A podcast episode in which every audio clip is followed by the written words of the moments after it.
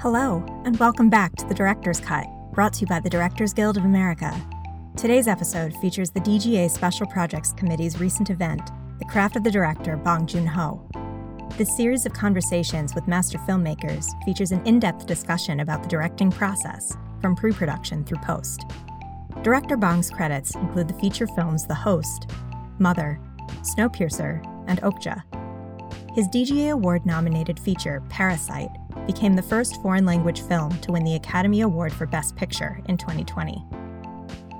Please enjoy the conversation between director Bong, accompanied by his translator Sharon Choi, and fellow director Rian Johnson. Hello. Hi. Sharon. Hi, Rian. Director Bong, it's so good to see you guys again. Uh, so good to see you again. Is it your working place? Do you Hi. It's yes, it's my office that I kind of like set up as my working place. The problem is I made a huge mistake and I put all of my toys in it. have- So I have like my old computer, I have my guitars, and so I never get any work done here. I usually write at the dining room upstairs. uh, You you you were saying that you are a big cafe writer, that you write in cafes and Yeah, restaurants. Huh? this is my working place office, but I never Yeah. write here. I, I always write in the coffee shop, in the corner of coffee shop or cafe. But Yeah. So it means 그래서 한 3, 3, 4주가 힘들었다고 한국에서 한 3, 4주간 셧다운이 돼가지고 So he had a difficult time for about three weeks because all coffee shops were shut down in 그리고 Korea. 이번 주부터 다시 오픈돼서 어, 좋다고. but they reopened this week, so it's great. Excellent. So you're back to write. Are you writing right now? 두 개를 쓰고 있어. 이게 특이한 좌뇌와 우뇌가 이렇게 느낌이야. Yeah, so I'm currently writing two scripts at the same time. It feels like I'm splitting my brain in half, left and right, wow. these two scripts. 지난주에. But I finished one last week. Oh my God, please slow down. You're making all of us look bad. How about you, Rian? Yeah yeah, I'm I'm I'm writing too, but yeah, I'm writing slowly, slowly but surely. I also I love all your posters for all your films, including my favorite of your films, Psycho. Uh, You did such a Yeah. great job with Psycho. 어, Well, well done with that one. 네온의 탐킨이 선물한 포스터인데 되게 커가지고 어, It was gifted by Tom Quinn from Neon, but it's so Mhm. big. maybe Yeah. the biggest one, nice. biggest one, yeah. Well, I actually have a lot uh, to ask you about.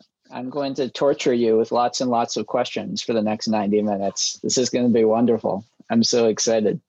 Uh, and I'm going to kind of go chronologically. I'm going to start at the beginning. So, even before we talk about your first movie, um, I want to talk about just kind of your growing up. I know, I know your dad. Your dad was an artist, right? And uh, and a professor. So you grew up around in kind of an artistic environment when you were a kid like how early did you start to gravitate towards movies and what was kind of the first artistic things you know what was kind of like your early bent as a kid 어렸을 때 이제 아버지가 그래픽 디자인하고 이제 인더스트리얼 디자인 하셨기 때문에 방에 뭐 미술, 사진, 또 영화, 그다음에 뭐 디즈니 애니메이션 책 이런 것들이 있었죠. 그래서 그런 거 뭐 항상 많이 보면서 자랐는데 그 초등학교 한 9살, 10살 저 뒤에 사이코 9살 때인가 봤는데 그때 이미 되게 많이 빠져든 것 같아요. 영화를 좀 병적으로 많이 보기 시작했었던 것 같아요. So when I was little, my father he worked in graphic and industrial design. So in his study, there would always be books and photographs of art and film, and you know Disney animation books uh, were all over his uh, his room. So I grew up reading and looking through them. Um, I watched Psycho when I was nine years old, and by that time, I was already really obsessed with films. I was that really- explains so much by the way that you watched psycho when you were nine that's it's like a key has unlocked in my brain i understand you now sorry 그- go ahead sir. 아홉 살 때 처음 볼 때는 그때 안소니 퍼킨스 엄마가 이미 죽었다 엄마가 박자라는 걸 모르고 봤잖아요 그 두 시간을 아 그 두 시간이 정말 그리워요 그 영원히 평생 그 다시 겪을 수 없는 경험이잖아 그 충격 그 엄마가 딱 죽어 있었을 때 예. So when I watched Psycho for the first time when I was nine, I didn't know that Anthony Perkins was the mom and the mom was already dead. And I will never get that experience ever again. That that shock seeing that film. Wow, Mother. There it is. Boom. your mo- your movie. Anyway, sorry. Sorry, Sharon. I, I, I I interrupted you during during Uh, that was initial it. answer. I apologize. okay, okay. uh, so uh, so then okay, so you were around kind of like art, you were absorbing it. Um, but and and talk about your first kind of the pathway to making your first feature because I know that you worked in the industry Yeah. um, for some years and you did some writing, you directed some shorts. Um, eh, for, me, who doesn't know so well, maybe how what what the you know South Korean film industry is like, what was your pathway up to Mm. the point where you made your first feature? I studied in film school called Korean Academy of Film Art. It's some kind of uh, it's small but quite strong film school, national film school kind of. uh, and I made three short films there. After 어, 졸업하고 나서 이제 조감독 일을 했었고 한국이랑 일본은 조감독이 그 직업 조감독이 되는 게 아니고 감독이 되는 과정으로 이제 약간 감독의 학파 스쿨 같은 어느 감독님 밑에서 연출을 배운다는 식의 전통이 강했었어요. 그때까지는 한국하고 일본 시스템인데 그래서 이제 기존 감독님의 연출부 일을 한 3, 4년 했죠. 어. So after graduating, I worked as an assistant director, and in Korea and Japan, we have the uh, apprentice system where assistant directors are not, um, you know, career assistant directors. They're actually people who want to study directing under particular directors. So it would be like different schools of directors depending on who you study under. And so Mm. I worked a couple years in um, under uh, a director. 그리고 내가 이제 결혼을 일찍 하고 결혼 아 일찍은 아니고 어쨌든 결혼해가지고 애가 있었는데 조감토가 그래서 생계가 이제 생계를 유지하려고 시나리오를 좀 썼어요. 다른 감독의 시나리오를 그냥 뚝딱뚝딱 빨리 쓰는 예, 영혼을 담지 않은 스크린 라이팅을 좀 했죠. And uh, when I was working as an assistant director, I was already married and I had um, a child. So it was important to make a living. So I would write scripts for other directors and I would just write them really quickly without putting my soul into any of it. Very 예, honest. 예. uh, and and make it getting your first feature though actually made because so it, it's a pathway it's a career pathway there's a mentorship program with assisting directing but in terms of actually finding the financing for your first movie getting it up and on the on the ground did you have a producer that you worked with was it Yeah. how how did that how did that work It was in the middle of 1990s, so around 1995, 6, 7. Hmm. I was working in quite well-known production. Uh, I, I was an assistant first AD and second AD there. And 그때 이제 조감독과 제작사의 또 관계가 있고 이제 제작사들도 젊은 조감독들 눈여겨 보기 때문에 그 조감독으로 일했던 제작사에서 이제 데뷔하게 된 거죠. 그래서 그, 야, 너 네가 하고 싶은 거 있어? 뭐 시나리오 한번 써와봐라. 뭐 그러면 그런 식으로 자연스럽게 되게 전형적인 그런 한국의 그 피처 필름 데뷔 과정이었던 것 같아요. So at the time, as an assistant director, I had a relationship with the production companies that I was working with.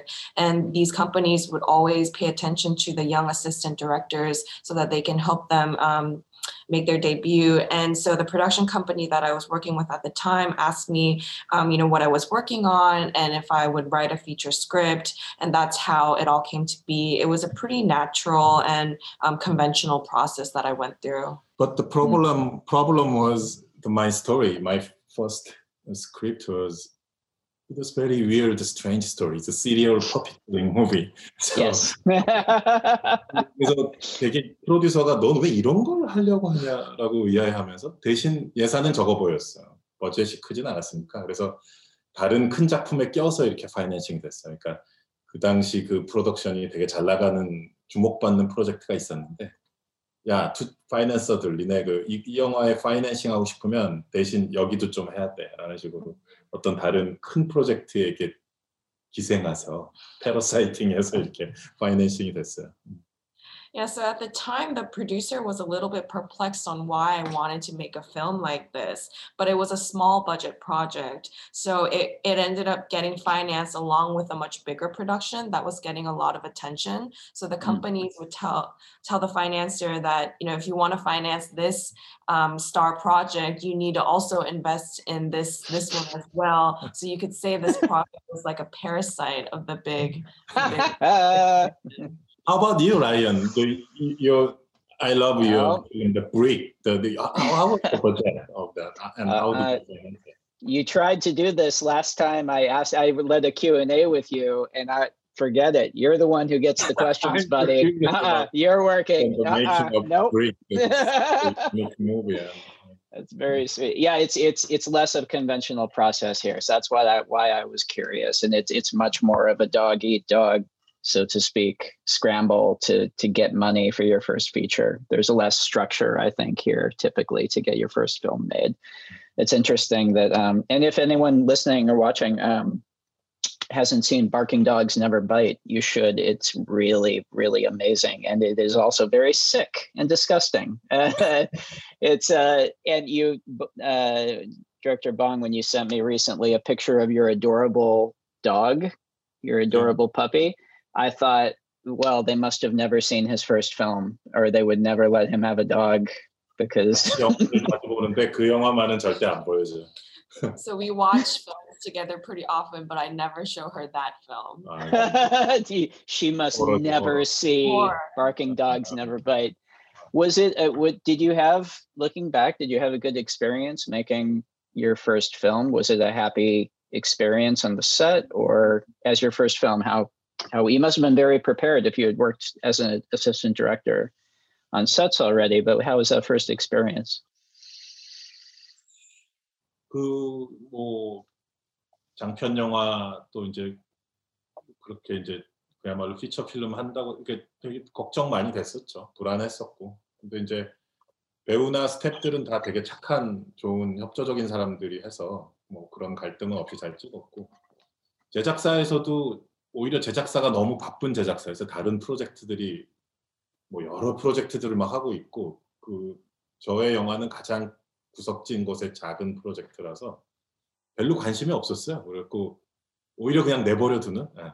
대신 뭐 예산은 적으니까 뭐 그래서 간섭을 별로 받는 그래서 되게 행운이었어요. 그래서 그냥 우리끼리 꽁딱꽁딱 구석에서 되게 조용히 찍었던 예. So, because it was my first feature, of course, I was worried and anxious, but thankfully, the actors and crew members they were all very nice and cooperative. So, we didn't really have much conflict on set.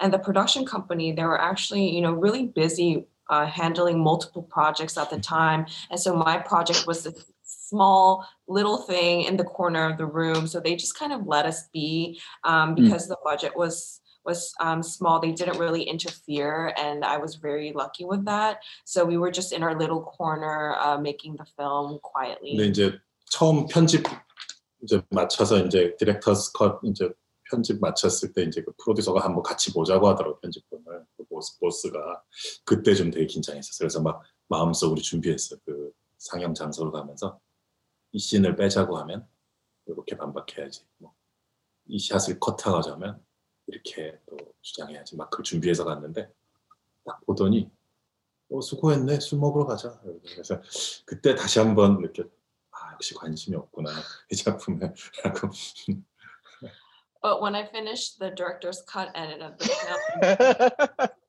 that we watch it. And so I was so nervous, you know, on my way to the screening room, I was preparing myself on what I would say if the producer suggests that we take out this scene, you know, if if he says that we should uh, remove this cut, I'll say this and I'll I'll argue this way. But then he just watched the film was like, "Okay, good job. Let's just go grab a drink." So that's again I realized, wow, they just really don't care.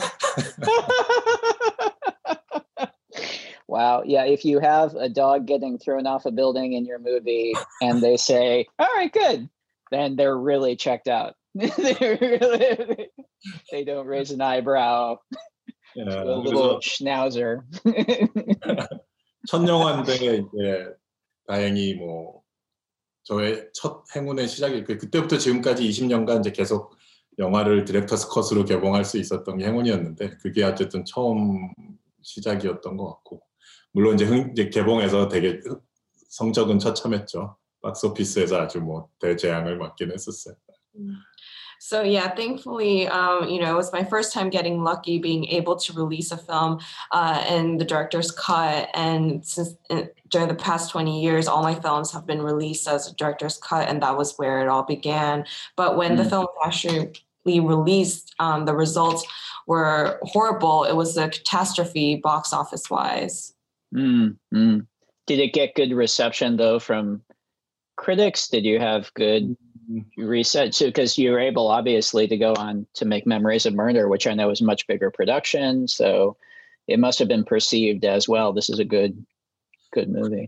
그 리뷰는 그냥 나눠져 있어 스플릿이었고 뭐 좋아하는 사람 근데 좋아하는 쪽이 되게 늦게 반응해가지고요 본 사람이 별로 없었어요 주요 크리틱들이 별로 보질 않았어요 근데 나중에 한 1년 지나고 나서 야 그 비디오 테이프로 봤더니 좋더라. 그리고 뭐 홍콩이나 무슨 유럽의 영화제에서 조금씩 상을 뭐 작은 상들을 받기 시작했는데 그게 다 한 개봉한 지 한 1년 후? 영화는 이미 다 망한 후였고요. 그때는 저는 이미 뭐 그 작품에 대해서는 다 잊고 두 번째 영화를 그 메모리스 오브 머더를 준비하고 있었죠. So the reviews were um, pretty split at the time. There were people who liked the film, but they saw it pretty late. Um, none of the major critics actually watched the film uh, when it was released, but around a year later, they would tell me that they saw uh, it on video and really liked it. And it won um, some small awards in Hong Kong and around festivals in Europe. But that was already a year after the film was released and um, had catastrophic uh, box office results. At the time, you know, for me, I had already forgotten everything about it and was working on Memories of Murder. Last, uh, uh, we'll move to Mer- Memories of Murder quickly, but one last question, just because I'm curious, thinking about like your very first feature that you directed. Um, what what do you think? Like thinking about the, your process of working on your first one, what is the biggest difference between that and how you work today? What, if you look back, is like the biggest thing that's changed about how you approach the work on set or in the edit or whatever? 그때나 지금이나 내가 이렇게 뭐 긴장하고 헤매고 하는 거는 똑같은 것 같고요. 그 경험이 쌓여도 이렇게 내가 노련해지진 않는 것 같아요. 그건 똑같은데 예. 그 한국 스탭들의 숙련도나 속도 같은 건 되게 빨라진 것 같아요. 인더스트리 전체가 이렇게 상승한 느낌 같은 건 있고요. 네. So then and now, you know, I still get nervous and I still feel lost making films. I don't think you uh, it gets any easier with more experience. But overall, I think um, the crew members in Korea are becoming much more capable and more speedy. The industry itself is growing so much. 그 아까 얘기한 것처럼 그때는 도제, 그러니까 뭐 도제를 어떻게 설명해야 될지 모르겠는데 좀더 가족 좋게 말하면 또 가족적인 어, 옛날식 그 인더스트리나 촬영 현장이었고 요즘은 한국도 이제 그 유니언 산업 노조가 이제 자리를 잡아가지고 촬영 시간 같은 것도 되게 엄격하게 지키고 또 스탭들의 그 웰페어도 많이 훨씬 좋아졌죠. 제가 조금 더 할 때보다 또 프란다스 얘기할 때보다. 그리고 유니언의 어떤 규정들 그 길드의 규정들도 많아졌고요. 그래서 훨씬 체계적으로 굴러가는 것 같아요. 지금은. So when I was an assistant director, it was the apprentice system, and you know it was a very family-like atmosphere to put in a good way. But that was kind of you know the old ways. Now we have unions in place. Um, we have very strict uh, restrictions in terms of shooting times, and the welfare has really improved for the crew members. Um, so mm. it's a much more systematic process that we have now. Got it and create i mean for you though creatively i guess not just like the structure or how the industry has changed but for you how you approach the work personally, you know, through your process, how you come in. 최근에 시나리오를 쓰고 또 여러 가지 이미지나 아트워크를 해보면서 느낀 건데 내가 20년째 똑같은 같은 음물에 빠져서 허우적거리는 느낌 봐요. 그럴 땐 되게 좀 고통스러워요. 이게 왜 매번 똑같이 이렇게 어려울까라는 솔직히 이건 되게 솔직한 심정으로 그런 생각이 드는 부분은 있고요. 예. Um, so, you know, this is something that I kind of realized while writing, screenwriting, and working on artworks recently. But it feels like I've been in the same well for the past 20 years. And when you realize that it's quite painful, you know, why why is it always so difficult in the same way? And I'm be- and this is my honest feeling. 근데 스텝의 입장은 많이 알게 된 거예요. 그러니까 같이 일하는 아티스트들의 입장. 그러니까 프란다스 얘기 할 때인데 그걸 몰랐어요. 나, 나 힘든 거밖에 생각을 못 해갖고 아, 뭐 죽겠다. 이거 어떻게 해야 되는데 지금은 나랑 일하는 배우, 또 나랑 일하는 시네마토그래퍼 또는 그 사람 관점에서 나를 보는 그런 관점의 어떤 관점을 뒤집을 수 있는 그런 생각을 할 수 있는 여유는 생긴 것 같아요. 그래서 네. 같이 일하는 아티스트의 입장에서 보는 거.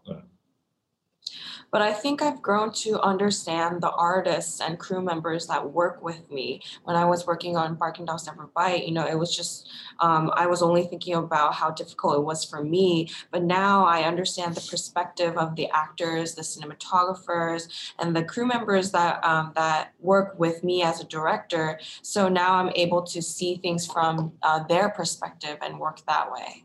Mm-hmm. Yeah, yeah, yeah. Um, so Memories of Murder, which, uh, by the way, getting to watch and rewatch all these movies leading up to this has been such a great experience. It's been so one. And Memories of Murder, I actually I hadn't seen for years, and it is just unbelievable, just absolutely, and such an incredible movie. Um, and it's it it you watch it, and I know for a lot of us, especially in the states, it was the first our first you know exposure to your work because it broke rather big here. I remember when it came out, hearing a lot about Memories of Murder.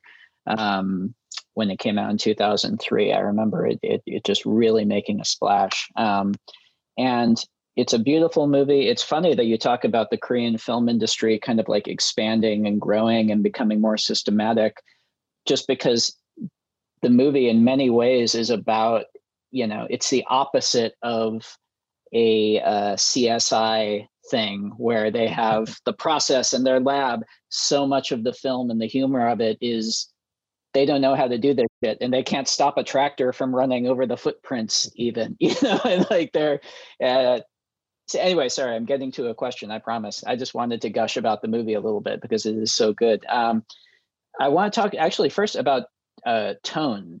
Uh, which is something if you if you read people writing about your movies, it's something that comes up a lot is how they swing between very serious and very a lot of pathos and scary things to humor and absurdity. Um, I disagree. I think that what you do, it's similar to what you know. It's like the Coen brothers, or so many of my different of my my favorite filmmakers it's all one thing. It's not swinging anywhere. It's recognizing, like in the first scene of Memories of Murder, they're just this gruesome discovery of a body and coinciding with the little boy on top parroting everything that the guy that the cop says in this ridiculous way. It's recognizing that absurdity always in life goes hand in hand with the darkest moments. And that makes it so much more human and real to me. Um, so talking about tone how i mean what eh, in terms of your approach to and it's, it's a lot of it is just kind of like your natural voice but in terms of your approach to tone with a movie and with all levels of it working with the actors working with this you know if you co-write with the screenwriter how do you approach that very weird idea of tone regarding a film Sorry, that was three hours of talking and then a very vague question. I'm sorry, but yeah. 자주 자주 받았던 뭐 언제나 자주 받았던 질문이라 나도 돌이켜 생각해 볼 때가 많이 있었어요. 항상 돌이켜 생각해 보게 되는 것 같아요. 찍을 때는 그렇게 의식 그런 거를 의식하면서 찍은 적이 없었다는 것. 그러니까 토널 시프트를 하고 있다. 이 장르와 장르를 내가 블렌딩하고 있다라는 목표 의식을 갖고 시나리오를 쓰거나 촬영해본 배우들과 그런 상의를 해본 적도 없고요.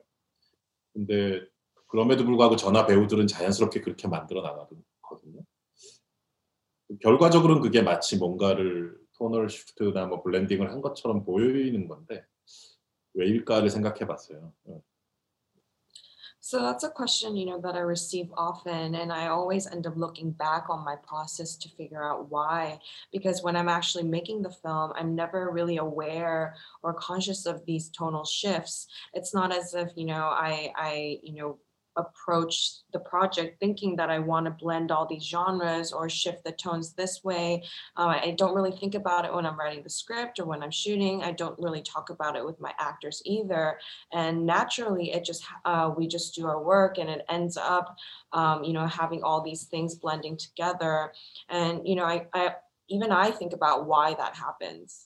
그래서 네가 그 라이언 자기가 지금 했던 질문 중에 이제 그 질문할 때 앱서디티라는 얘기 했었잖아요. 이제 한국말로 하면은 뭐라 그 조리 어쨌든 그 앱서디티라는 그 단어에 이미 모든 설명이 들어가 있는 것 같아요. 한국 그래서 저도 한국 사회에서 태어나서 이제 되게 군사 독재 시절도 겪으면서 자라고 어, 또 여러 가지 변화와 격동이 많은 사회 그 시간들이었는데 내 몸으로 직접 느낀 그 앱서디티 그거 자체를 자연스럽게 표현했더니 영화를 보는 사람 입장에서는 뭐 1초 만에 여러 가지 뭐 톤들이 다 뒤엉켜 있는 그런 복합적인 느낌을 주게 된 것 같아요. 사실 저 입장에서는 되게 그냥 자연스러운 우리들 삶의 표현 같은 건데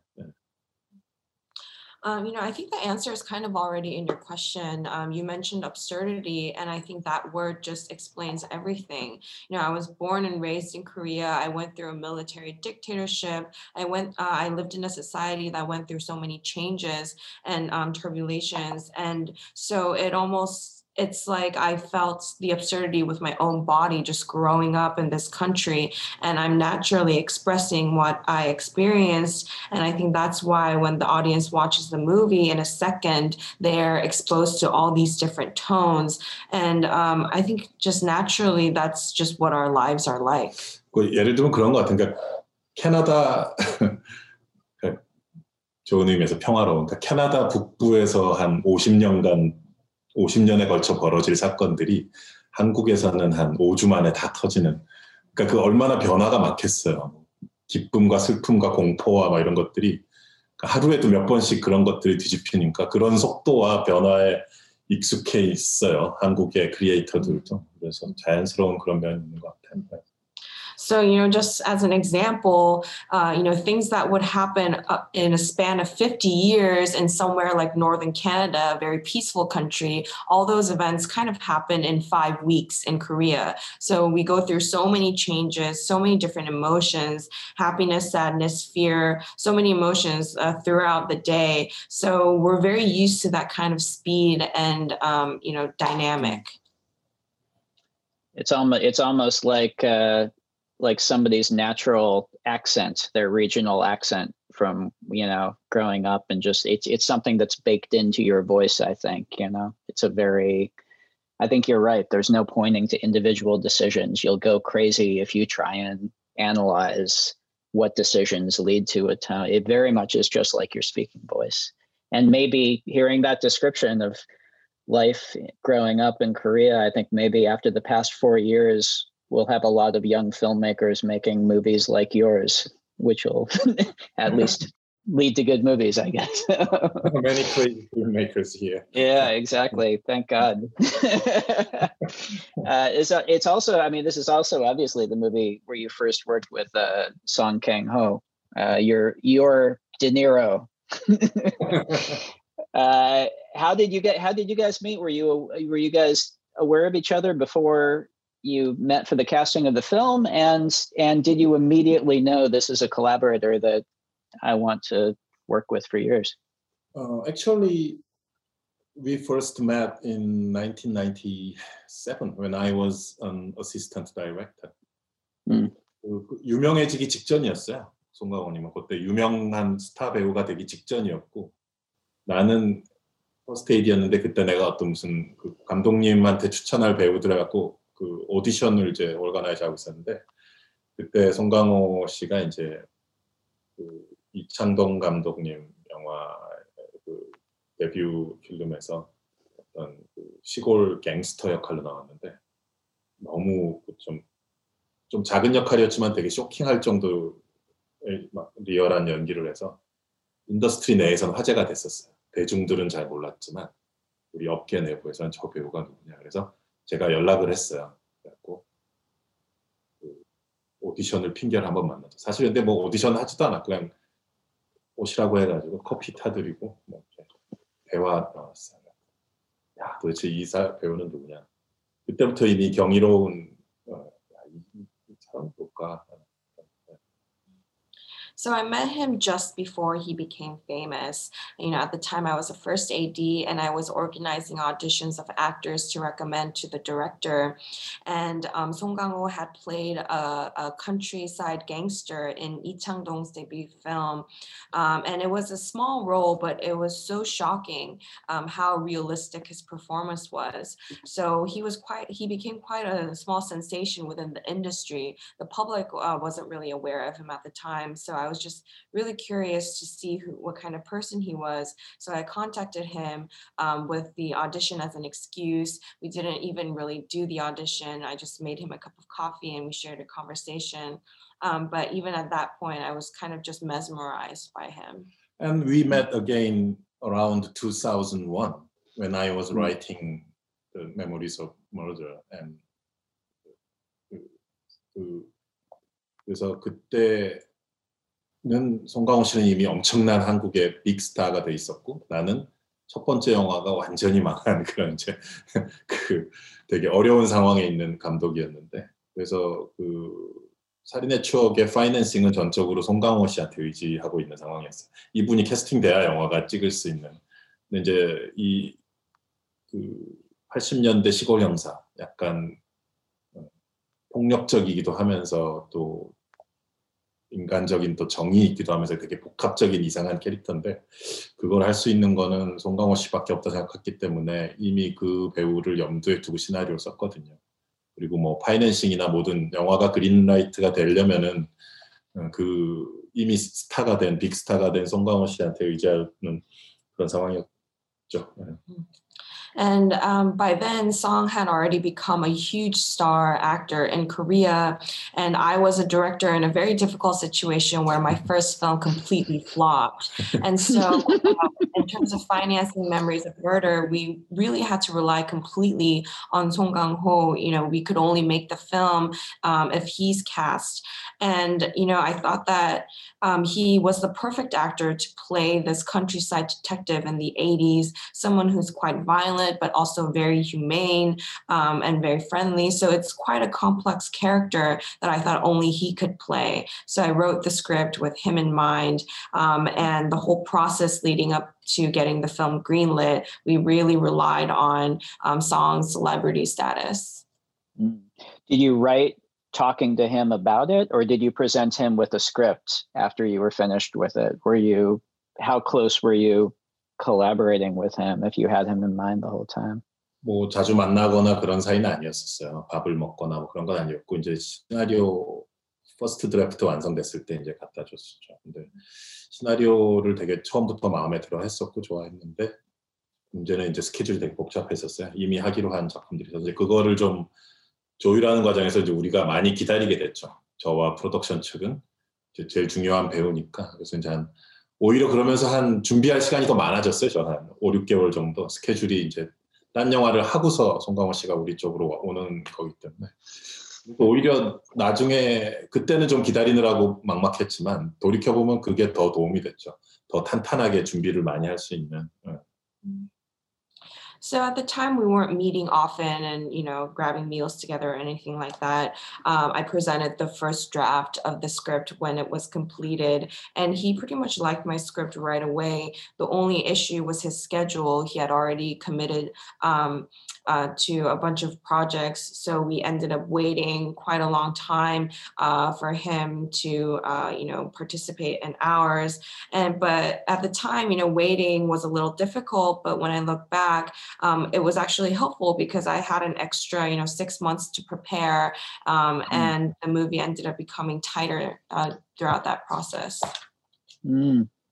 Well, I know that, and anyone who's uh, watching, you you should you should go and pick up immediately the storyboard book of Parasite. It's extraordinary seeing um, uh, seeing the script alongside the storyboards and seeing how meticulously you plan and how visually how planned out you are which leads me to ask about uh, how you work with your editor um, on a project. Because it's and i've heard interviews with actors where they talk about how precise you are on set with knowing what coverage you're going to get and you can see that in the preparation with the storyboards. When you get in the edit room um, talk about that collaboration and how that works and how you know does it usually fit together the way you had it in your head or how much playing do you do in the cutting room? 아, 그 어떻게 보면 이제 되게 모순된 어떻게 보면 좀 파라독스일 수도 있고 그런 관점, 그러니까 어, 직접 내가 스토리보드 그렸는데 패러사이트도 그렇고 뭐 살인의 추억도 그렇고 이렇게 그 스토리보드를 그리고 막 그럴 때는 와 편집을 할 필요 없게끔 완벽하게 작업하고야 말 거야. 뭐 알프레드 치콕처럼 할 거야. 뭐 이렇게 건드릴 필요가 없게 할 거야 하는 식의 그런 욕망으로 막 똘똘똘 뭉쳐서 가다가 이제 다 끝내놓고 편집실에 가서 앉으면 어, 찍을 때 또는 스토리보드 할 때 생각 못했던 것들을 찾아내야 돼. 그래야 돼. 그러니까 더 여기서 뭔가를 또 인벤트를 해야 돼. 이, 이 샷과 이 샷을 이렇게 해서 뭐 더 훨씬 더 좋은 게 나올 수도 있어. 또 이제 오히려 내가 만들었던 스토리보드를 파괴해 보려고 애를 쓰고 그러는데 그게 쉽진 않더라고요. 찍어놓은 게 별로 없어갖고 스토리보드 보드대로만 찍으니까 이게 뭔가 커버리지가 없으니까 약간 좀 제약은 있죠. 네.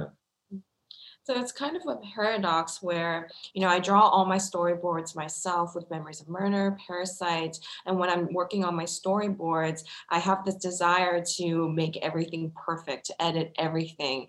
Um, uh, you know, I'm gonna be like Hitchcock. No one can touch this edit. Mm-hmm. Um, but when I'm actually in the editing room after uh, finishing shooting, I try to destroy my um, storyboards and find what I was what I missed in that process and while shooting and invent more things by shuffling around the shots or changing this and that. But, you know, I find that it's not so easy because I don't shoot coverage and there's not enough footage to, you know, really shuffle things around. So there are some mm. uh, restrictions when I'm doing that. 근데 온셋 에디팅이란 게 있어요. 그때 라이언 너한테도 얘기했던 것 같은데 그 한국 한국 인더스트리의 되게 묘한 특징인데 온셋 에디터가 있어요. 뭐 파이널 컷 프로나 이제 그 프리미어 같은 거를 랩탑을 현장에 놓고서 찍을 동안 막 편집을 하거든요. 그런 문화가 있어가지고 더 좀 이렇게 집착하게 되는 것 같아요. 막 이렇게 좀 전반적으로 저뿐 아니라 많은 감독들이 그러니까 한국 인더스트리는 전반적으로 콘티를 많이 보는 편이에요. 스탭들도 그렇고 콘티 다 달라고 하고 뭐 왜 콘티가 없, 스토리보드가 없지? 그러니까 스토리보드에 좀 많이 의존하려고 드는 편이에요. 한국 인더스트리는. Um, and you know, I think I mentioned this in a previous conversation, but in Korea we have on-set editing. It's quite a distinct feature we have in the Korean film industry, where you have an on-set editor uh, with Final Cut Pro or Premiere on their um, laptops, and you know they'll be editing as we're shooting. And so I think that's why Korean directors become more obsessive, and just mm. overall, you know, all everyone in the industry tends to really uh, rely more on these storyboards. They request the storyboards um, and uh, generally just rely on them a lot. Mm. I think it's I I mean I think that style of, how you plan, and it's funny because I, I, I do the same thing with storyboards, and I it, for me it started with like reading Scorsese on Scorsese, that book of interviews with Martin Scorsese, and seeing his storyboards that he did, and so I just thought, oh, that's how you do it. I think leading to thinking about editing in your head as you prepare your shots just leads to a very certain style of shoot, uh, very um, I don't know, leads to a style of shooting that just feels uh, custom tailored for the story and it feels so good and I, I think it's a good thing i think um, is one thing that i've noticed is looking at i was looking back through your kind of the people that you've worked with like you're like with editors for example um, you've worked with certain people several times but you do tend to change it up from movie to movie is that um, is that something for you where it's largely just schedule, somebody's available or not available, or is that a conscious decision for you in order to like keep the keep it fresh with different collaborations? 뭐 다들 그렇겠지만 이제 제가 20년간 7편의 피처를 찍었는데요. 어, 뭐 그 예를 들어 뭐 그 일곱 편을 다 한 같이 한 사람은 하나 한 명밖에 없더라고. 우리 그 사운드의 보스인 저기 랄프 초이라고 그 우리 사운드 믹서인데 그분과 쭉 일곱 편을 다 같이 했었고요. 나머지는 다 그러니까 예를 들어 뭐 스필버그는 그 저기 뭐야 저기 뭐 예를 들면 존 윌리엄스나 뭐 이런 식으로 쭉 근데 저는 그런 케이스는 없는 것 같아요. 그 컴포저도 제가 한 세 명 일곱 편을 한 세 분 정도랑 했었 네 명. 또 DP도 셋, 네, 일곱 편을 세 명의 사람과. 근데 이제 마더, 스노우피어서, 패러사이트가 이제 같은 알렉스 홍이라고 홍경표 감독. 그래서 여러 가지 스토리와 사연들이 있었던 것 같아요. 그때 그때 상황들이 네, 일단. So I've created seven feature films in the past 20 years, um, and I realized there was only one person that worked on all films, and that's the sound mixer. His name is Ralph mm-hmm. Choi. Um, but you know, uh, for example, Spielberg always w- works with John Williams, and you have all these partnerships that last. But for me, I think I've you know gone through four composers and three cinematographers throughout my features. Um, and with Mother, Snowpiercer, and Parasite, it was um, the same cinematographer, Alex Hong. Um, and I think you know there were there. Are, many stories and reasons why that happened, um, depending on the situation that I faced at the time. 근데 DP가 그러니까 역시 시네마토그래퍼가 촬영 감독 제일 중요하다는 생각 들 때가 있어요 현장에서. 그 한국이나 일본에서 자주 쓰는 말이 이제 현장 촬영장에서 감독과 그 촬영 감독은 부부 사이 같아야 된다라는 그런 격언을 많이 했었는데 이쪽 인더스트리에서 정말 맞는 말인 것 같아서 촬영 감독과의 호흡이 제일 중요하지 않나 현장에서 구체적으로 지금 우리 기생충 했던 홍경표 감독과는 정말 궁합이 잘 맞아요. 어, 일적으로도 그렇고 뭐 사적으로도 그렇고 서로 모든 취향이나 뭐 대화를 하거나 뭐 어, 모든 뭐 어떤 얘기를 하거나 그래서 참 서로 조, 좋은 것 같아요. 음. Um, but you know, I think the cinematographer is the most important partner to have on set. In Korea and Japan, we have you know uh, people within the industry often say that on set, the director and cinematographer are like a married couple, and I really agree with that saying. Um, you know how we collaborate on set uh, really affects the whole project. And with Par- the cinematographer i worked with on parasite we have you know a great partnership and we get along really well professionally personally. Um, we share the same taste and our conversations always are always so easy. So i really enjoy working with him. Mm-hmm. yeah my my cinematographer we've been best friends since we were 17 we met in the oh. dorms at USC. Uh, an old married couple indeed. Of course we sleep in separate beds, but that's probably healthy. Uh, so uh, so the the next movie that you did was The Host, which um, I'm assuming that coming out of the success of Memories of Murder? Because Memories of Murder, besides being very well received, it did. It sounds like it did very well, right? It was a success for you in Korea. 어, 뭐 흥행도 그해 박스 오피스 1등 했었고요. 그 같은 달에 이제 매트릭스 리, 로디드랑 같이 개봉, 매트릭스 2편과 같이 개봉했었는데 흥행이 더 잘 됐었어요. 그래서 그해 박스 오피스 1위도 했고 또 상도 많이 받았. 스페인의 또 산세바스찬 영화제 같은 데서 상도 받고 그래서 되게 좋았는데 그럼에도 불구하고 괴물 때는 또 파이낸싱이 안 됐어요. 처음에 되게 고생했어요. 여기 또 그 한번 또 영화 잘 됐다고 해서 또 그렇게 마냥 또 쉬운 게 아니더라고요. 네. Yeah, so it was um, number one in box office that year, and it was actually released on the same day as Matrix Reloaded. But um, Memories of Murder did better. It won a lot of awards from San Sebastian Festival. Um, but you know even even though it did so well box office wise it was really difficult to get the host financed so you know mm. i realized that even if my previous film does well uh, it doesn't get that much easier 괴물이 몬스터를 정말 보여준다 컴퓨터 그래픽으로 비주얼 이펙트로 크리처가 나와 그거를 정말 할 수 있어 뭐 한국에서 그게 돼? 라고 파이낸서들이 다 되게 두려워했었어요 그래갖고 약간 이상한 상황이 됐어. 그래서 그 살인의 척이 되게 성공했고 괴물도 그 송강호라는 빅스타가 캐스팅이 돼 있었는데 이미 그런데도 파이낸싱이 안 돼갖고 되게 좀 여러 가지 우여곡절이 많았었어요. 일본에서 그래서 제작비 절반이 먼저 오고 일본에서 그 절반 그 해피넷이라는 일본 회사에서 파이낸싱이 되고 그 다음에 이제 그, 그런 안전판이 생기고 나서 나머지 절반이 또 한국에서 파이낸싱 되고 그래서 좀 들어 준비 그 들어가게 됐죠 호스트는.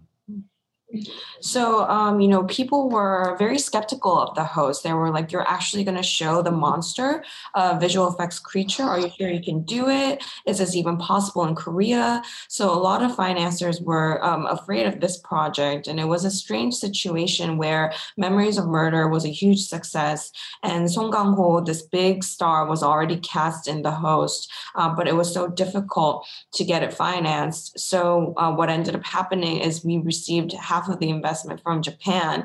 And once that safety net was formed, um, financiers, um, you know, invested the rest, the remaining half in Korea, and that's how we ended up um, getting the film made. Mm. So it was in 2006. I'm trying to place in my mind where in the development of uh, CG creatures the host landed. It was re- that's still relatively early, especially to do something i'm assuming without you know on a relative budget not having a hundred million dollars to to do it. Um, talk and talk about working with uh, effects on that scale for the first time. And was that something you've kind of done it um, i mean you've done like mother and you've done you know Parasite had a surprising amount of effects in it, but a lot of your movies have been very effects heavy from there on out. Is it an element of the process that you enjoy? Talk about kind of learning how to work with it with the host.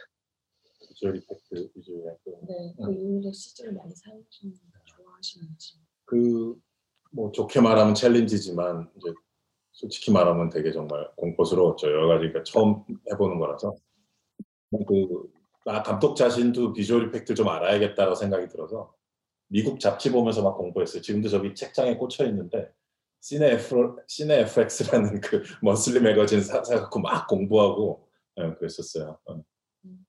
So to put it in a good way, you know, it all felt like a challenge, but to be honest, I was incredibly frightened. And I thought that as a director, I should be familiar, somewhat familiar with visual effects. So I got a ton of um, American magazines that are still on my shelf, um, hmm. Cinefex, um, the monthly magazine, and I started studying it. 반지의 제왕 그 메이킹 같은 거 연락을 열심히 보고 그랬지. 반지의 제왕에 또 크리처들이 많이 나왔잖아. 어. Um, mm-hmm. and I kept watching the making of film for Lord of the Rings because it features so many um, creatures. 실제 음. 뉴질랜드의 웨타 워크샵에 갔었어요. 그래서 그쪽 그 리차드 테일러라고 그, 그 웨타 워크샵, 웨타 디지털 했었던 분들, 그조 레터리라는 그 슈퍼바이저도 만나고 결국 우리가 예산이 워낙 작은 영화여갖고 그 웨타 디지털이나 웨타 워크샵하고는 일을 하진 못했죠. 근데 그들한테 많은 조언도 받고 그랬어요. 특히 그 리차드 테일러는 되게 친절하게 예, 그 니네가 적은 예산을 이렇게 크리처 열심히 만들려고 하니까 많이 도와줄게 하면서 우리 크리처 디자이너한테 이렇게 크리처 디자인과 관련된 팁이나 그다음에 어떻게 처음 모델링을 하고 뭐 이런 또 뭐 맥킷 만들고 이런 것들에 대해서 많이 도움을 주고 어드바이즈를 해줬어요. 음. So I actually met with people from uh, Weta Workshop in New Zealand, uh, Richard Taylor, um, and the supervisor Joe Letteri. Uh, but because you know our budget was so small, we weren't actually able to work with Weta Digital or uh, the workshop. But they provided a lot of advice for us, especially Richard Taylor. He was very eager to help us. You know, trying to make this work with a small budget. Um, he um, you know provided a lot of co- consultations for the creature designer um, how to model it. Um, and so they provided a lot of advice. That's crazy. Actually, we only have 11, 12, no, 11 million US dollar for the whole wow project. That's so, amazing.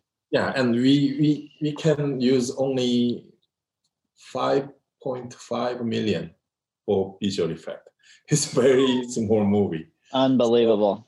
Wow. Do you remember how many effect shots in, I, the movie? I remember very precisely because you like, yes, I remember exactly everyone. because I hate that number. 그, 내가 이 영화에서 그, 그러니까 그 비주얼 이펙트 회사들 만나 보니까 이제 크리처 샷 하나당 가격이 얼마인지 대략 이제 그 평균 가격이 나와요. 내가 내가 가진 버젯으로 내가 이 영화에서 괴물을 크리처를 몇 번 보여줄 수 있는지 그 계산이 딱 나오잖아요. 그래서 그 넘버를 갖고 시작했어요. 스토리보드 할 때. 그래서 아 그래 적은 예산하니까 어쩔 수 없지.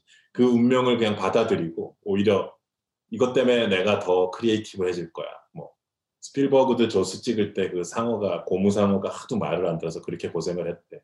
그래서 오히려 더 크리, 크리에이티브해졌대. 뭐 이런 거를 이제 되새기면서 이를 악물고 했죠. 음. So meaning all uh, with all those VFX companies, you know, you get the average uh, price for uh, each shot. You get the price tag. Um, so I was able to come up with the precise number of how many creature shots I can have with my budget. And so I actually started with that number, the whole storyboarding process. I I just decided click, to click, click. yeah.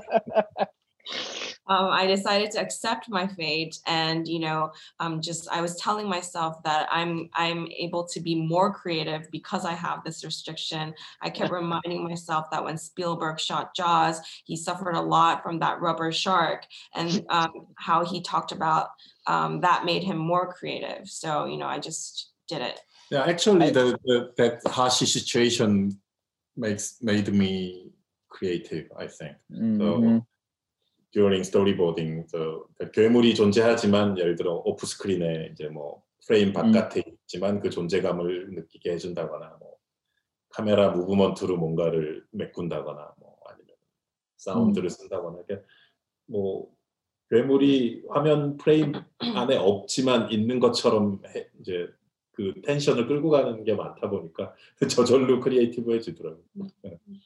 So I had to come up with all these ways on um, how to make the audience feel the presence of the monster, even when the monster is off screen. And, mm-hmm. you know, we would do this using camera movements, through sound. Um, and we had to make sure that the tension uh, was there, even when the monster was not in frame. And so, you know, we had to be very creative with how to do that. Mm. I feel like there's always the point where the budget hits the planning and you have to adjust. And I don't think I've ever hit that point and not used the example of Jaws in my head. It's like it's like a, a, a, card you pull out of your back pocket. Well, he had to, you couldn't show the shark in Jaws, so it's it'll make it better, and it does. It it uh, it obviously does. Does does the the size, the scope, just the scope of the production. Um, and in general with this with snowpiercer does does do you in do you enjoy the scope of having just a bigger production is it something that that you like that is is fun for you or is it something that is kind of more of an obstacle to yeah or does it does it matter i don't know as opposed to a smaller, more intimate movie like Mother or Memories of a Murder? 작을수록 좋아요, 사실은. 네. The smaller the project is, I like it more. 음. 사실은 다 작아요. 그 상대적으로 여러분들 뭐 당, 너도 저기 라이언 너도 스타워즈를 했지만 그러니까 그 그런 관 스타워즈 프로듀서들의 관점에서 보면 제 영화는 다 작죠. 뭐 그나마 제일 빅 버젯이 옥자였는데 넷플릭스랑 했던 그것도 뭐 어라운드 60 밀리언 쪽이었거든요. 그러니까 그 스노우필서는 40 밀리언. 저한테는 이제 옥자가 제일 큰 거였으니까 그 미국 그 메인스트림 감독님들 입장에서는 뭐 저는 계속 작은 영화를 한 거라고 봐도 되겠죠. Um, but to, you know, to be honest, relatively they were all small projects. You, you did, uh, you know, Star Wars. Um, you know, to producers of mainstream uh, American films, my projects were all really small. My biggest project was Okja uh, with Netflix, and that was around sixty million, and Snowpiercer was forty million. Mm. Oh wow. Interesting. Yeah, it feels like with I don't know, with the way that you prepare, it seems like it like it, it makes a lot of sense to me that um like for example, only somebody who prepares the way that you do with storyboards could have planned out the exact number of creature shots. Anybody else who just is can't doesn't have a brain for that would have been totally sunk because they would have gotten into the edit and had to figure it all out. So it, it seems like it it it lined up well in terms of you being able to deal with deal with the effects in that way, I guess Um, but was Mother then because the next movie you made was Mother, which is such a beautiful movie. Um, was that for you something where coming out of the, the that big production of the host you wanted to pull in very small and intimate? 사실은 뭐 그런 사이즈 큰 거, 작은 거 뭐 이런 식으로 그 프로젝트들을 뭐 순서를 짰던 건 전혀 아니었고 그냥 배우 때문에 하게 된 거예요. 그 주연 배우 때문에. 음. 맞아요. Uh, with Mother, you know, I w- it wasn't as if I planned to do a small project after doing a big one. Um, With that project, I only did it because of the main actress. 그 분이 음. 한국에서 되게 아이코닉한 분이고 국민 엄마로 불리는 분인데 되게 상징적인 엄마 하면 그 분이 하여튼 TV 소업 오페라에서 엄청나게 많이 나온 She's a very iconic actress in Korea. She's kind of called the nation's mother. She's a very symbolic figure. When someone thinks of, you know, the mother, you know, everyone thinks of her. Um, And she was in um, so many TV soaps uh, as that kind of role. 그 TV에서는 뭐 너무나 자상하게 뭐 미국식으로 치면 뭐 앞치마를 두르고 막 이렇게 치킨 파이를 해주고 뭐 쿠키를 구워주는 그런 스타일의 그 따뜻한 묘사인데 나는 이상하게 아, 저 사람이 광기가 저 배우가 광기가 있다 그리고 다크한 어떤 그동안 폭발시키지 못한 어떤 다크한 그런 게 있다라고 그냥 내 스스로 최면을 건 거지 뭐 그분 실제로는 되게 종교에도 충실하시고 밝은 분이세요. 근데 어쨌든 내가 내 멋대로 막 그 배우를 그런 관점에서 보고 난 그거를 이렇게 하고 싶다. 막 그런 그래서 그, 그 배우를 놓고 시- 스토리라인을 쓰게 된 거죠. 네. Um, so in all those TV soaps, um, you know, she played the really kind, conventional mother, um, U.S. standards. You know, she's the mother with the apron who makes the chicken pot pie and bakes cookies. Um, but you know, I I felt like there was something um, that she was hiding. This side this like hysteria or craze that she just wasn't able to explode this darkness that was within her um, i sort of you know uh, hypnotized myself into seeing that aspect of her in actuality she's you know very religious devout and really kind um, but it was just an image i had of her um, and a perspective that i really wanted to show 다행스럽게도 그 배우 본인께서도 뭔가 그런 걸 하고 싶어 하셨었어요. 어, 내 정말 어, 내 손에 막 영화에서 정말 피도 한번 묻혀보고 싶다.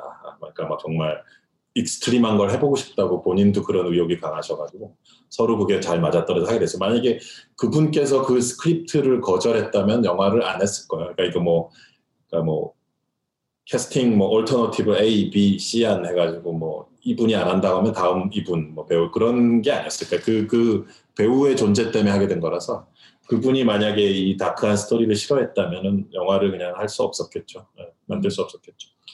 Um, but thankfully, she had wanted to do a project like that too, where you know she would actually have blood on her hands in a film. She wanted to do something extreme. Um, so thankfully, we were on the same page with that.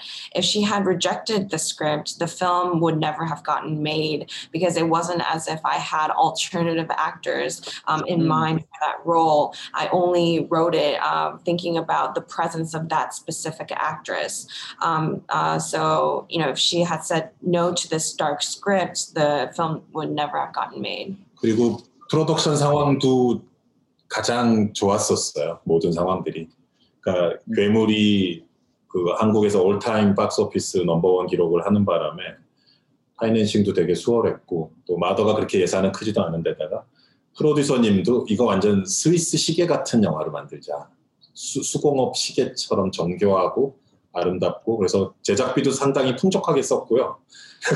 촬영 일수도 되게 풍부했고 가장 예, 그렇게 찍었던 케이스인 것 같아요.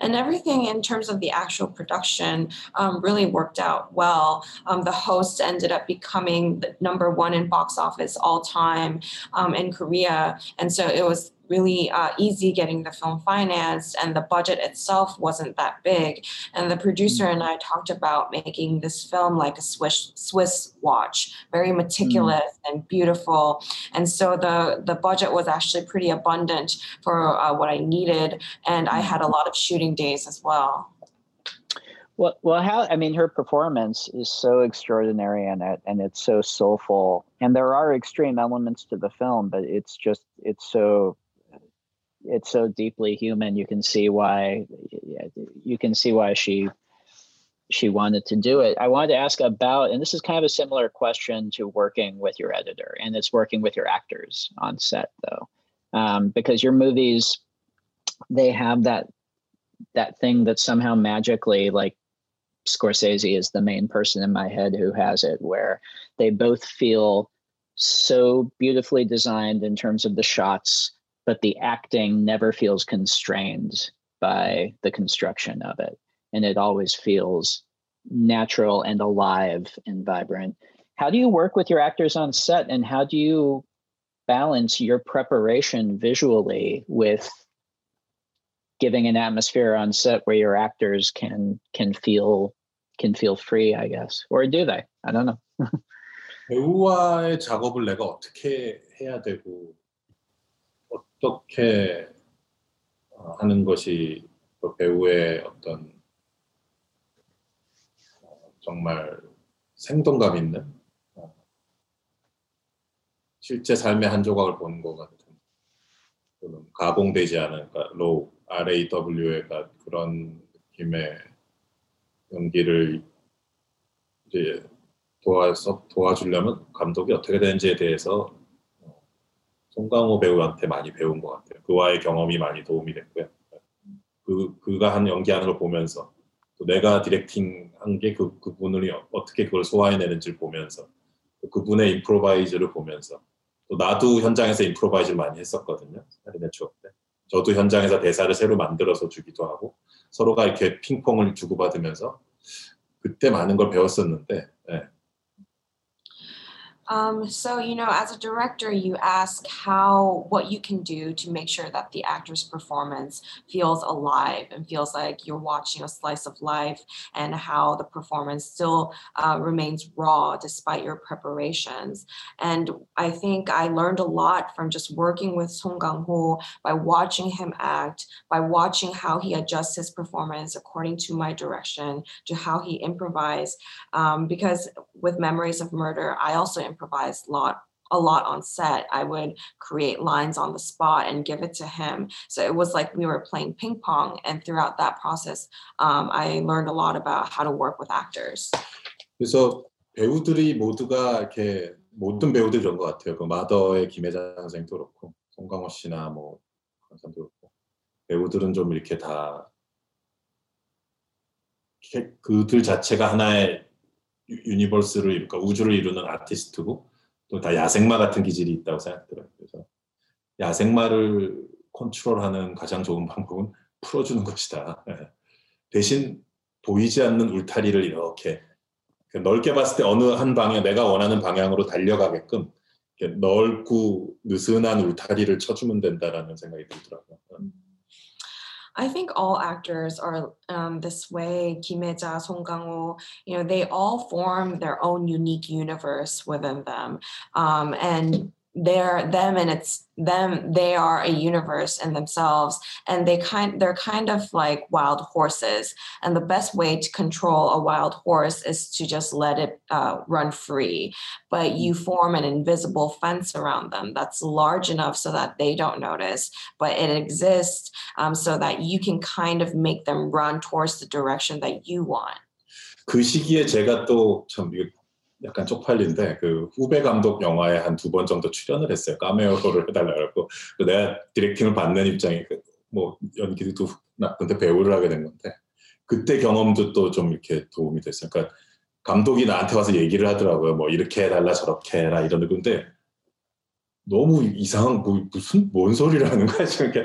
근데 그 섬찟했어요. 아, 나도 현장에서 배우들한테 이런저런 얘기 했었는데. 그래서 내가 그동안 배우들한테 막 이러쿵저러쿵 디렉팅이랍시고 했던 얘기 중에 한 반 이상은 쓸모, 쓸데없는 얘기였구나.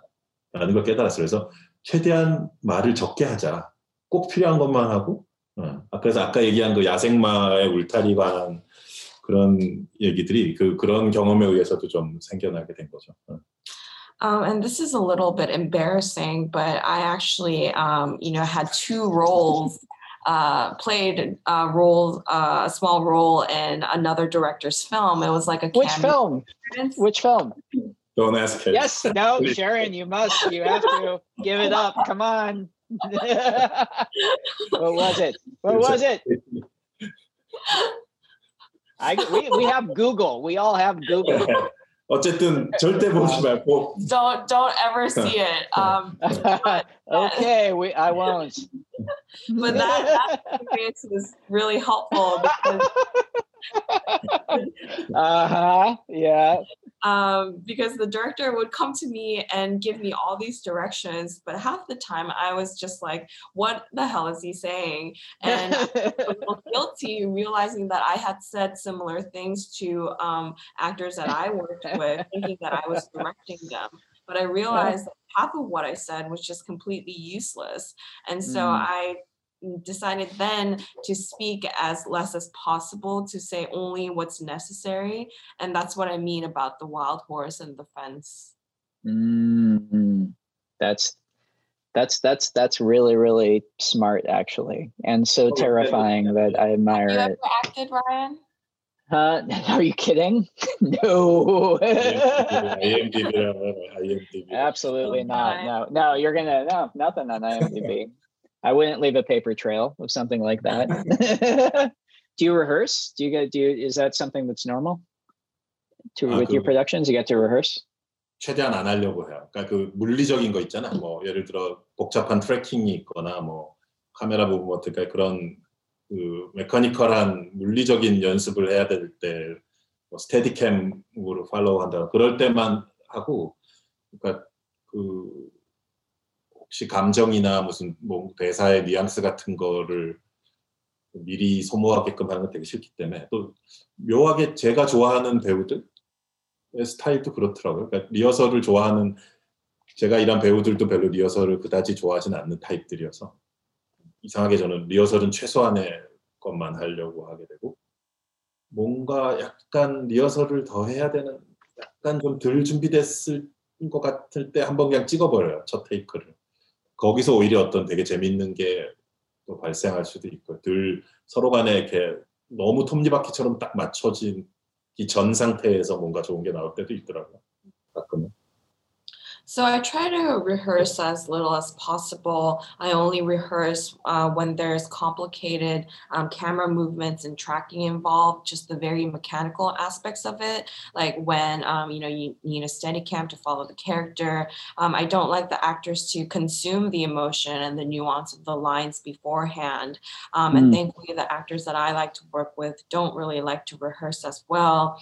Mm. And sometimes when I feel like um, you know we haven't rehearsed enough and the gears aren't don't really fit i just um, you know shoot and i i you know um, I start shooting, and sometimes something interesting comes out when you feel like uh, things aren't really completely fit uh, fitting yet. 그래서 배우들마다 다 저각, 저, 저각 스타일이 다르죠.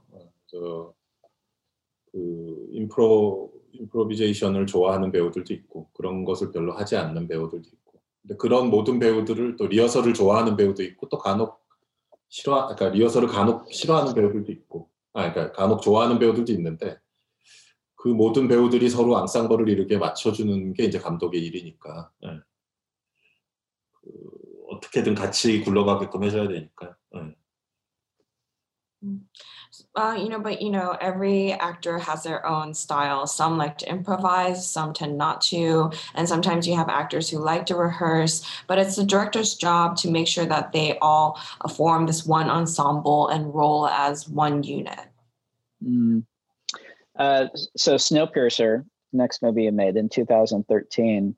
Um, I mean, there's a lot that we could talk about with that movie. You had obviously many uh, practical on set effects with the train set, uh, working with predominantly English speaking actors for the first time, and that translation process that must have been tough. Um, was the production, and you were shot in Prague, right? Were you in Czechoslovakia? Czech, yeah. How was that production for you? I mean, it's obviously much bigger in scale than even the the host. And at, how was your experience of the shoot itself? 그 처음 겪어보는 일들이 많았죠. 어, 근데 이제 그 언어 문제는 사실 그렇게 크진 않았고요. 그 지금도 뭐 옆에 샤론이 있지만 그때도 좋은 트랜슬레이터들이 많이 있었고 그 쉐이킹 도쿄라는 옴니버스 영화 찍은 적이 있었는데 그때는 또 일본에서 영화를 이미 일본 배우들과 찍은 적이 있었고 또 괴물에서는 되게 많은 미국, 호주, 뉴질랜드 스탭들과 같이 일을 했었고요 이미 영어권 스탭들과 그리고 괴물에서도 그 이제 돌아가신 스커트 윌슨이나 또 지금 많이 활약하는 폴 라자 같은 미국 배우들이 일부지만 있었고요. 그래서 외국인 또는 다른 랭귀지 그거는 힘들지 않았는데 처음 겪어보면서 이제 낯설고 힘들었던 게 이제 그 유니언 레귤레이션 같은 거 처음 예, 일단 음. So there were a lot of things that I experienced for the first time with Snowpiercer. I didn't really um, have any issues with language because I had great translators around. Um, and with Shaking Tokyo, an, an, omnibus film, I had worked with Japanese actors. Um, and the host, with the host, I worked with crew members from the US, um, Australia, and New Zealand. So I was quite used to working with, um, you know, international crew members and actors. But uh, the first uh, it was my first time facing union regulations. 그 세그 멤버들하고 이제 그, 그 레귤레이션 처음 적용해서 일해 본 거였고 한국은 좀 더 이렇게 지금은 이제 한국도 거의 미국이나 비슷해졌어요. 이제 규정들이 많이 다듬어지고 근데 그때만 해도 10년 마더 할 때까지만 해도 이제 그런 게 별로 없었거든요. 그래서 설국열차 때 제가 처음 그런 걸 겪어본 거죠. 뭐 일하는 시간 또 이제 스노피어스에 예를 들면 아역 배우도 나오는데 아역 배우 일할 때 그 조건들 이런 것들 그 다음에 뭐 길드랑 유니언 레귤레이션은 그때 많이 배웠어요. 그래서 시간을 어떻게 효율적으로 써야 되나 이런 거에 대해서 처음으로 제가 좀 더 많이 고민을 했었어야 됐던 현장이었고 그리고 체코에 가서 했던 이유는 그 기차 세트 사이즈 때문에 거기 하게 된 거예요. 바란도 바란도프라고. 예. 마란도프 스튜디오라는 데 가서 했는데 프라그에 프라하에 있는 음. So it was my first time working with, you know, SAG regulations. Um, at the time in Korea, things were, uh, you know, more flexible and we didn't really have strict regulations. Although now our system is pretty similar to the U.S. Um, guild system. Uh, but it was my first time, you know, having these restrictions in terms of how long we could shoot um, with child actors as well. Uh, we had to satisfy all these different requirements. Um, so it was my first time really trying to figure out how to effectively use the time, considering the regulations from the guild and the unions. Um, and we we shot in Prague because of the size of the train. We shot um, at Barrandov Studios. 한국에도 사운드 스테이지들이 많이 있는데 그 불행 언포츠노트리 그게 좀 큰 데가 없어서 기차 그 기착한 섹션 4개를 4칸을 하나로 이은 세트를 꼭 만들고 싶었거든요. 테일 섹션 중에. 그러니까 뭐 예를 들어 횃불을 들고 거기 관통해서 뛰는 것도 있고 또 틸다 스윈튼이 나와서 이렇게 스피치를 연설을 하면 그 옆에 옆에 칸이 이렇게 정말 뱀처럼 꾸불꾸불 움직이는 게 보이고 그런 걸 정말 물리적으로 그 프랙티컬 이펙트로 보여주고 싶었거든요. 정말 움직이는 기차다. 이게 그냥 그, 그 고정된 세트에서 그냥 카메라만 흔들면서 찍어갖고는 그 느낌이 안 난다. 기차란 게 반드시 뱀처럼 휘어지고 움직이고 요동치고 해야 되는데 그, 그 제대로 된 기차 세트를 만들고 싶었어요. 그래서 내 한국에 그게 없어가지고 이제 독일이랑 미국, 체코 이런 데를 알아봤는데 또 역시나 또 이번에도 우리가 그 리미티드 버젯으로 일을 하다 보니까 체코의 그 코스트 이펙티브한 체코 바란도프 스튜디오로 가게 된 겁니다. 헝가리와 체코를 놓고 고민하다가 이제 체코를 하게 됐었고 길레르모가 그때 많이 어드바이스 해줬어요. 그 두 나라에서 다 찍어봤었기 때문에 네, 거기 스테이지 사운드 스테이지 상황이나 뭐 크루들 상황에 대해서 네. So uh, we do have uh, several sound stages in Korea, but unfortunately, none of them uh, was big enough uh, because I really wanted to have a train set that connected four different cars. Um, particularly with the tail section, you have this long sequence where they run through uh, the tail section with um, holding all those torches.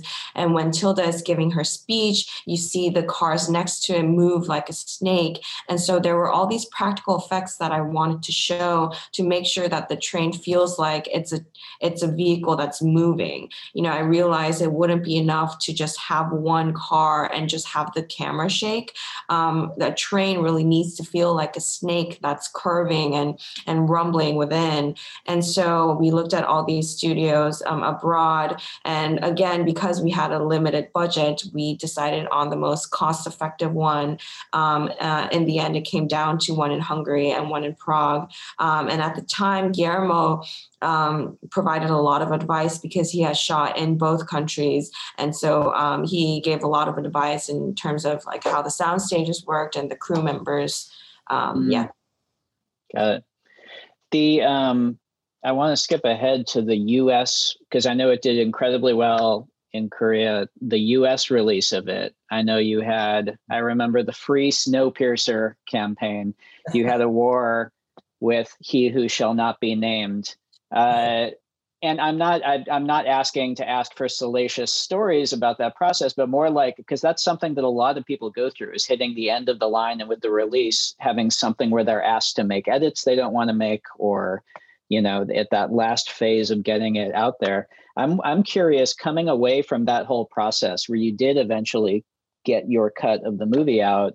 What are the lessons that you took away from that? What are the things when you look back you think I did this right, or I wish I had approached it this way, or I wish I had come into it and done this differently, or whatever, you know? 도움을 얻었는 네, 네, 뭐 다르게 할 수 있었다면 어떻게 했었을까? 아니 그뭐 모르겠어요. 그러니까 뭐 그 감독들도 사실 뭐 많은 오류가 있죠. 감독이라고 해서 꼭 뭐- 모든 감독이 항상 진리인 것은 아니니까. 또뭐 편집이라는 걸 많이 상의해서 할 수도 있다고 봐요. 프로듀서나 스튜디오 측과 잘 협의하고 상의하시다 보는데 제가 성격적으로 그게 잘안안 되는구나라는 걸 깨달았어요.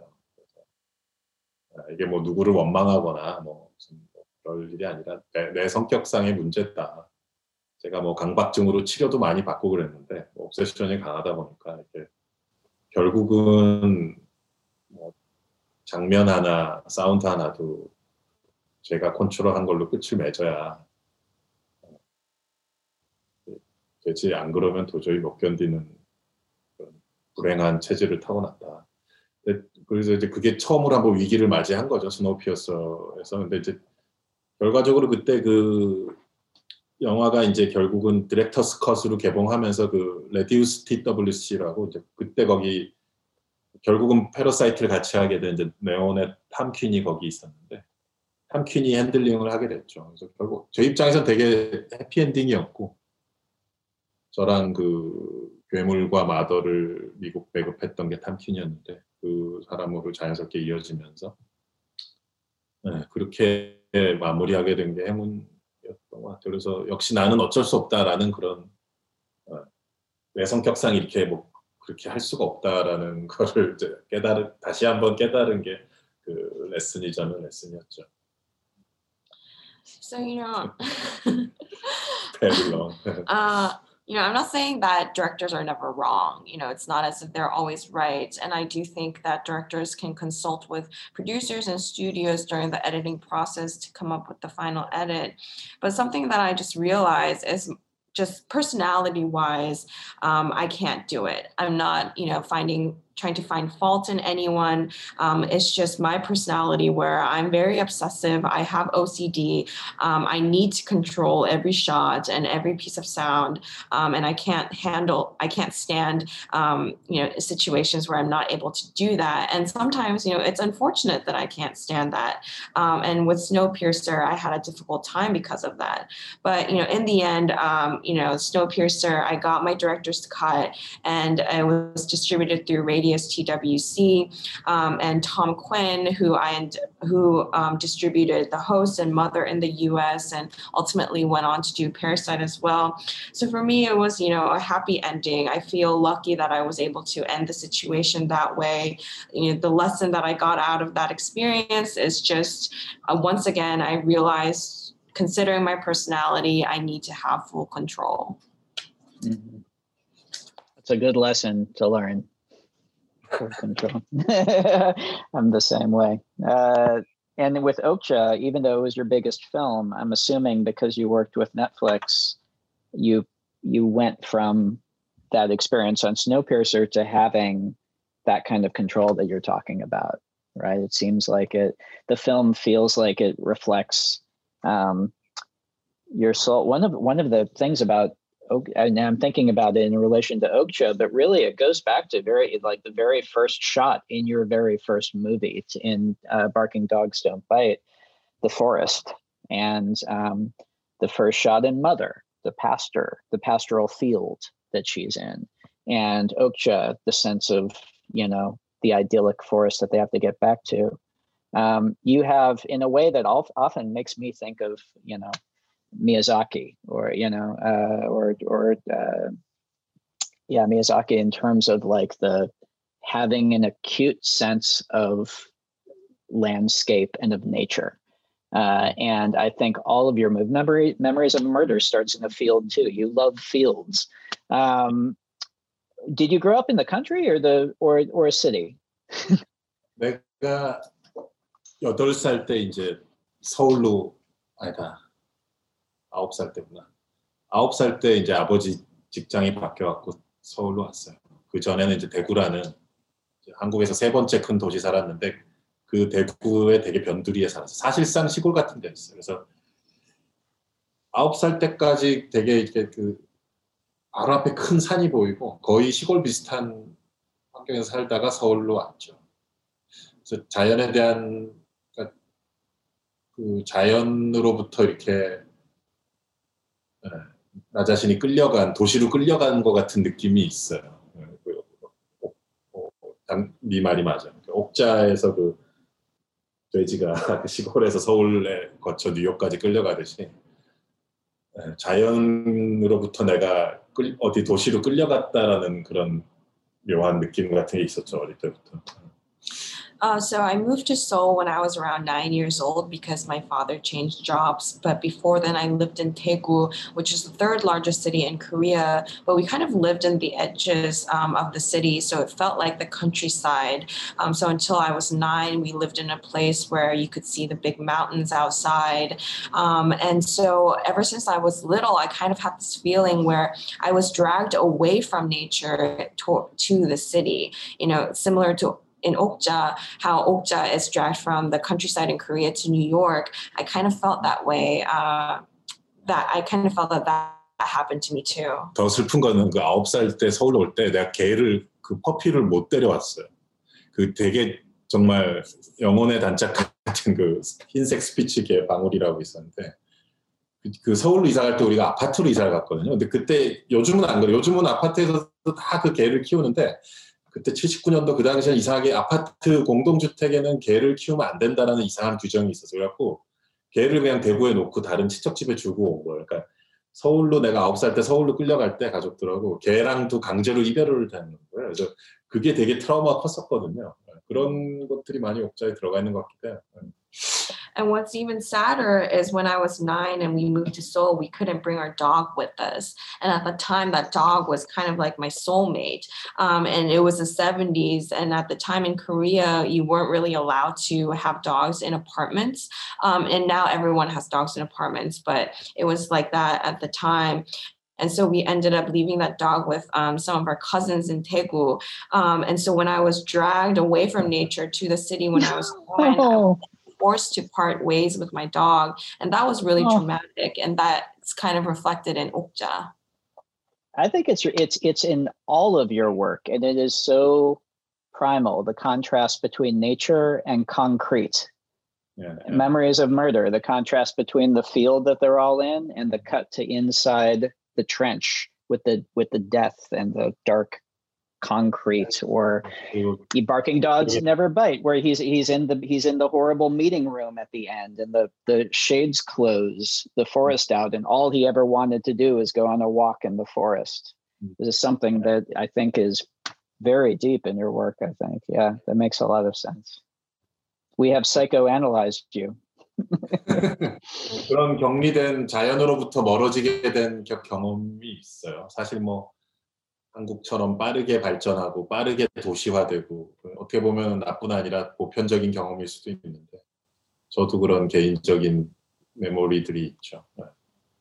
So I do have these personal memories of being isolated from nature. And this isn't this is quite a conventional experience in Korea, I think, because uh, uh, Korea modernized and urbanized very quickly. 그래서 시골 아이들이 뭐 미스터 스미스 고스트 워싱- 워싱턴 같은 영화도 있지만 뭐 그런 맥락과 달리 어쨌든 그 뭐 뭐지 아- 아웃 오브 뭐라 그러지? 아니, 그, 어, 그러니까 뭐 시골 주인공이 도시 가게 되는 얘기 있잖아요. 그런 스토리는 항상 재밌었어요. 어렸을 때부터 영화들 보면은. So you know there there are movies like Mr. Smith Goes to Washington, but I always enjoyed films where you have people in the countryside uh, moving away from their homes to the city. 그래서 옥자 때 실컷 그거 한번 해본 거죠. 매, 매너턴까지 가니까 서울을 거쳐서. 네. So I really, you know, uh, went ham with Okja, uh, having this pig go from the countryside to Seoul to Manhattan, New York. the ultimate concrete place. Um, we're getting towards the end. I have one last thing I wanted to ask about Parasite, which is the very last movie. And I purposefully saved Parasite for the end and did not have any questions about it because I know you've spent the last, you spent a solid year answering questions about Parasite. you were on the never ending press tour from hell. And I know if anyone has any questions about how Parasite was made, you can Google it and in three seconds have 80 different interviews with director Bong telling you everything you want to know. I I'm curious, and you, I know that you'll probably, uh, I know your instinct will be to be modest and deflect this question, but it's it's a real question that I'm actually very curious about. It's there's there's lots of advice about how to deal with failure. You have to pull yourself up. You have to not let it get to you if you fail.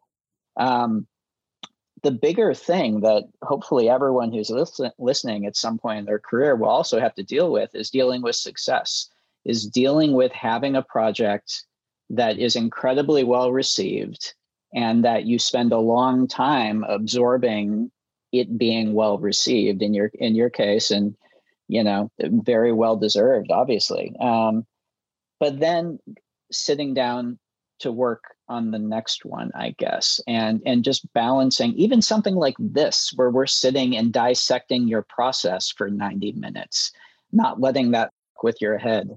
Um, how do you and yeah i don't know i you just talk about if it's something that you don't think about and, and or if it's something you've had to kind of like deal with having something you create that then becomes this thing that you almost feel outside of and having to get back to work.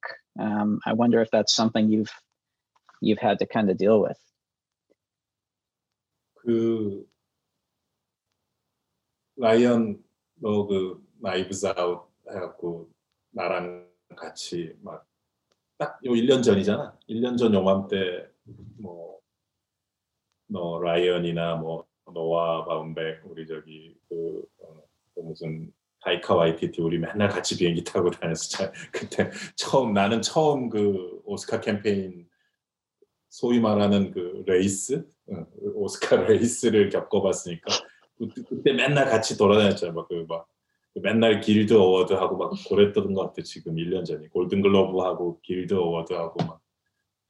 네, 어, 힘들기도 하고 재밌기도 했었지. 그 일들을 본질은 그런 것 같아. 그 당신도 마찬가지겠지만 우리 결국 라이터 디렉터잖아요. 그래서 어, 우리의 일은 사실 우리의 진짜 일은 그 파이널 믹싱 끝나고 이제 DI 다 끝나고 그, 그 퍼실리티를 걸어 나올 때 그때 사실 다 끝난 거였거든.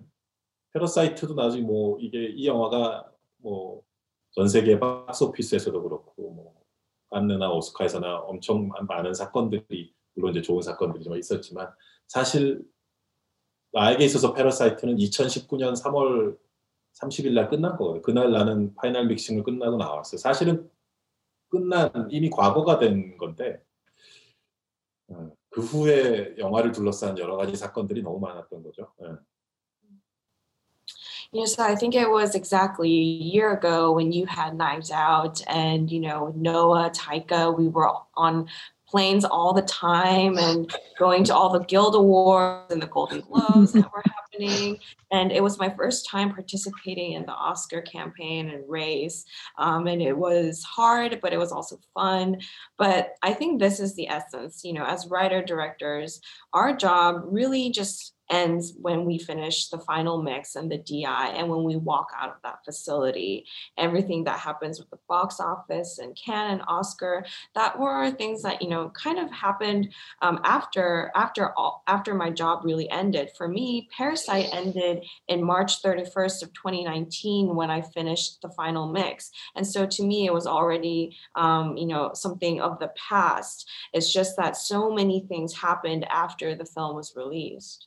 그래서 그 오스카가 끝나고 이제 2월 달에 이제 한국으로 돌아올 때 많은 생각이 들었어요. 그러니까 그 어, 한국에 돌아오면 또 한국에서 나랑 얘기하고 싶어 하는 많은 기자들과 사람들과 또 나를 초청하고 싶어 하는 행사들이 많았어요. 그래서 그것까지 또 다 하게 되면 또 어나더 1년을 또 그렇게 가게 될 것 같은 공포감이 있어서 그래서 한국의 미디어 매체 쪽 분들한테 너무 죄송했지만 그냥 선언을 해서 나 사실 이제 어, 혼자 조용히 다시 일을 해야 된다. 이미 1년의 세월을 그렇게 보냈기 때문에 그래서 미안하지만 그렇게 하고 되게 조용히 지냈죠. 혼자 있는 시간이 되게 많았고 그냥 뭐 일했어요. 시나리오 쓴 걸. 그러니까 근데 가장 위안이 된 건 역시 그 일로서 내 자리를 다시 찾는 게 가장 큰 어,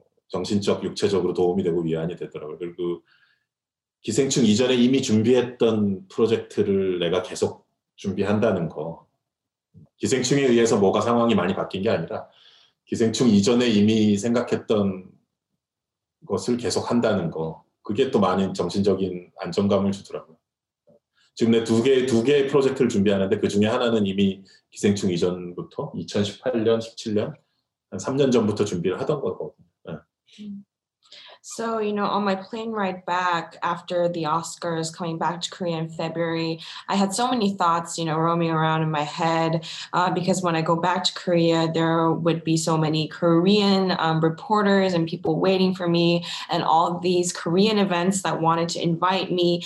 Um, and it kind of made me afraid because I, I felt like I would spend another year if I say yes to um, all those things, uh, just, you know, talking about the film. So, um, you know, I felt bad, but I kind of declared to the Korean media that I just need to be alone and work.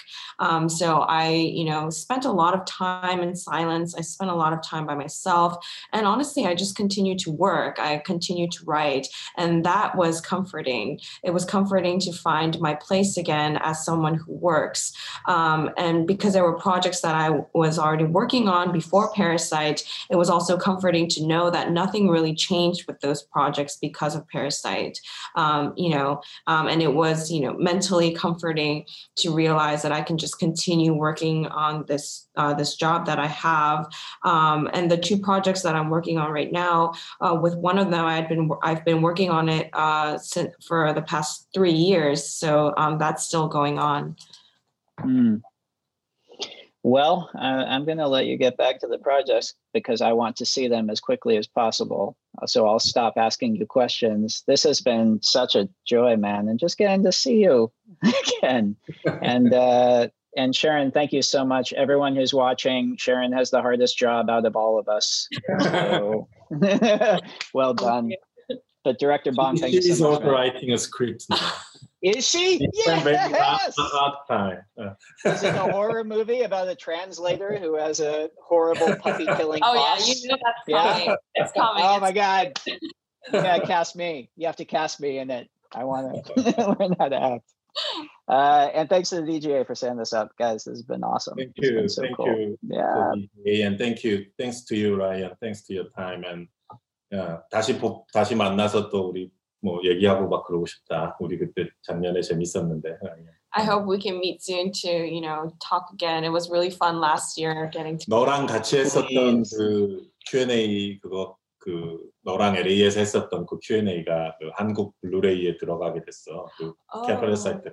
내가 그 패키지 보내줄게. So the Q&A that we did in LA is actually going to be in the Korean Blu-ray. So I'll No sure kidding. to send it to you. Give me that sweet Blu-ray action. That's Thank awesome. I can't wait to see you guys in person again. Hmm. All right, guys. Thank you so much. That wraps up this exclusive discussion with Bong Joon Ho. If you'd like to hear more from the Craft of the Director series, check out episode 266, which features director Spike Lee discussing his extensive filmography. And stay tuned in the coming weeks as we bring you discussions of films from Aaron Sorkin, John Lee Hancock, and George C. Wolfe. The Director's Cut is available wherever you get your podcasts. Also, don't forget to subscribe, rate, and review. We'd love to hear your feedback, and you can help fellow film buffs find the show. Thanks for listening, and we'll see you next time. This podcast is produced by the Directors Guild of America. Music is by Dan Wally.